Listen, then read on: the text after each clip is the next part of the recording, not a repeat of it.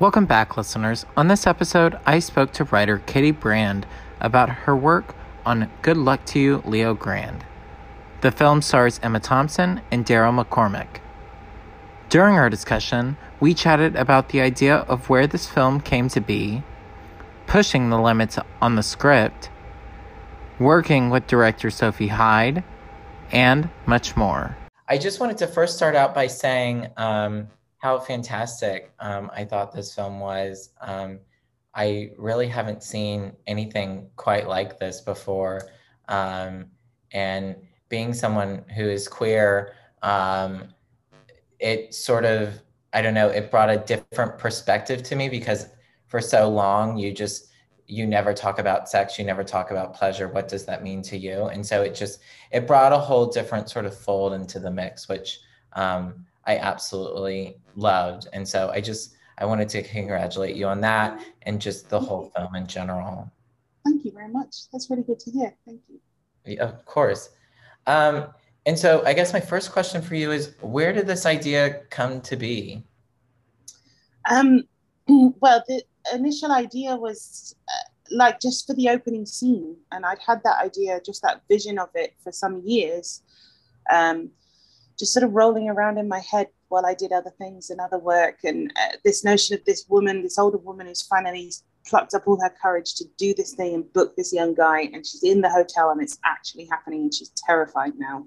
And he's about to arrive. And then there's a knock at the door. And then he, it's opened and then it begins. And I'd never really got beyond that. But I knew that it had all these possibilities in it for themes that I'm interested in, like why do we feel ashamed of pursuing our pleasure when it doesn't harm anyone else? Why do we have this guilt associated with it? We squash down our desires, we feel embarrassed and ashamed of them and what that might do to a person over a lifetime if we just keep doing it until there's a kind of eruption. Um, and then I've also always been interested in um, people who manage to push through that barrier um, and come out the other side. So in Leo, I was just interested that he had this early sense of shame about his sexual pleasure and then had evolved and kind of reinvented himself with this philosophy about pleasure and, and this vocational side of sex work. Um, particularly, I'd read in the past about countries where sex work is legal, where some sex workers have like clinics and practices and and sort of see a vocational side to it. There's a kind of philosophical element to it for some specific people. So all of those things were just kind of felt like exciting things. So I just finally sat down to write a draft in January 2020 and just sort of got it all out. Started to hear these two characters talk to each other. And, and as I heard them talk to each other, they started to make me laugh. And I just enjoyed that. And I started to enjoy them making each other laugh and the intimacy that would come from that. And and just sort of I know I honestly when I was writing that draft never thought anyone would see it. So I was just writing whatever I wanted um, and it was very freeing. Mm-hmm. and were there I mean two people that you were having in mind while you were writing this? No although although Emma Thompson was an inspiration in the sense that I started to hear her voice delivering the lines of Nancy and and the way that she would deliver them. And that alone started to make me laugh, you know, enjoying the idea of her delivery and how brilliant that would be. And then that became a kind of inspiring voice in my head, like a sort of muse. Um, but no, in terms of, I mean, Nancy is a character that's a kind of woman in the UK that in England, particularly, that's very familiar to me and was to Emma. And, um, you know, I could easily have become Nancy. You know, there's millions of women who lead these sort of lives where they just get involved in the local community and are volunteer for anything and you know nothing's ever too much trouble but they're pushing their own needs down all the time because they feel bad about it. Um, and so that was a kind of amalgamation of lots of different people and um, and leo i mean i have a background in stand-up comedy and um, i've always noticed that in particularly amongst comedians who tour a lot they have this very easy way of connecting with people um, and that they actually enjoy connecting, making sort of fleeting, strong connections with people, then moving on to the next town, and that sort of talent for doing that. And also the professional side of being a comedian, where you go out on stage and you do your thing and you do it well, no matter what's happening in your personal life. That you have to go on and put that front on. And so the idea of Leo being very proud of his profession and being really good at it and putting his own kind of background aside in order to live, deliver a good job was something I had encountered as a comedian, weirdly. Uh, and so I think I drew on that a bit. So yeah, I mean, all characters that you write start as you, little bits of you, and then as you write them, I think they get further and further away from you until they're kind of standing on their own two feet and they become things in themselves. And so um, that's what happened with this for sure. Yeah. And I mean, was there ever a moment where you're like, oh, I've gone too far in terms of like what I'm writing? Or was it just like, I'm just going to plop down, I'm just, I'm going to get everything I want out there um, and just just put it out for the world. I never thought I'd gone too far with the language, um, but weirdly, there was in the first draft. Sophie and I laugh about this, but there was almost no sets on camera, none, I think it would always be they'd finish talking and something would be about to happen and the camera would pan off. I mean, there's still a bit of that, but there wasn't even a proper sex scene written in. And I always had this weird sense, like as the characters become more real to me when I'm writing, I get this odd feeling that I need to protect their privacy, almost like a, oh, I don't want, no, no, we don't need to see that. That's just for them, sort of thing. And and it, Sophie did say, look, we are making a film here, and we do need to see some of this, and it will be done well, and you don't need to worry about it. Like it's, it'll be all good.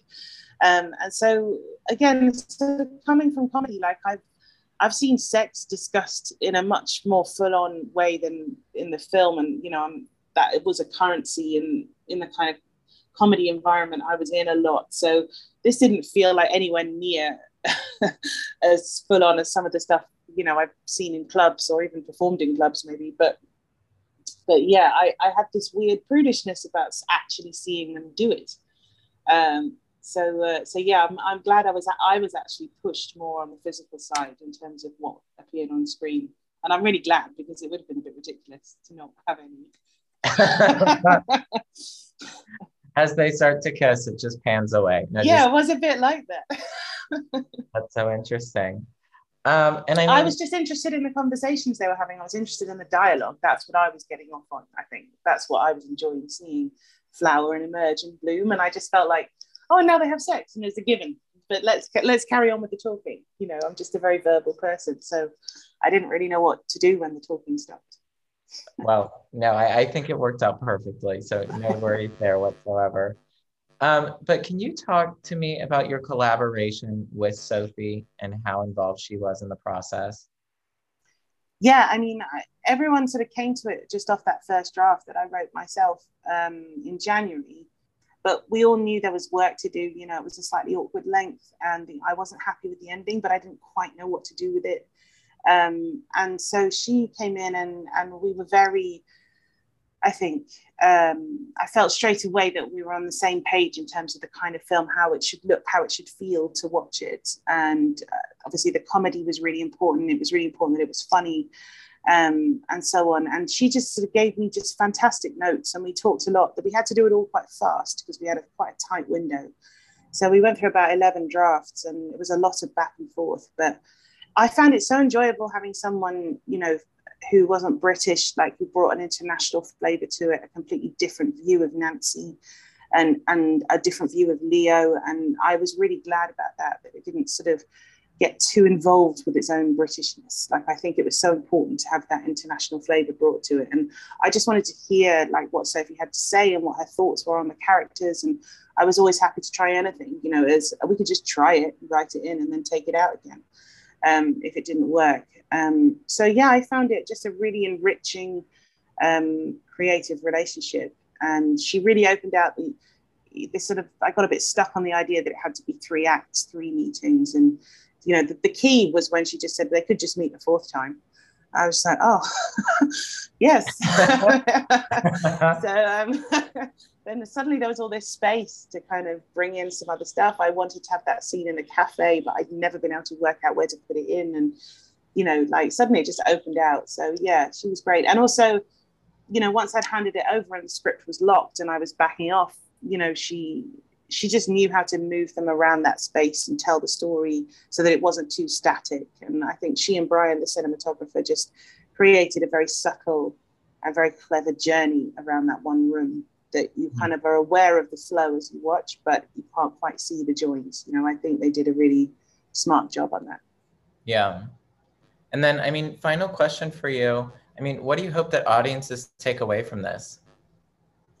Um, Mm. well, the kind of films that I loved watching when I was younger and that have stayed with me are the films that made me feel excited and a bit invincible at the end. you know, like I could do anything. Like just even just for a bit, you have that glow around you for an hour or so where you just think, oh, where's the adventure?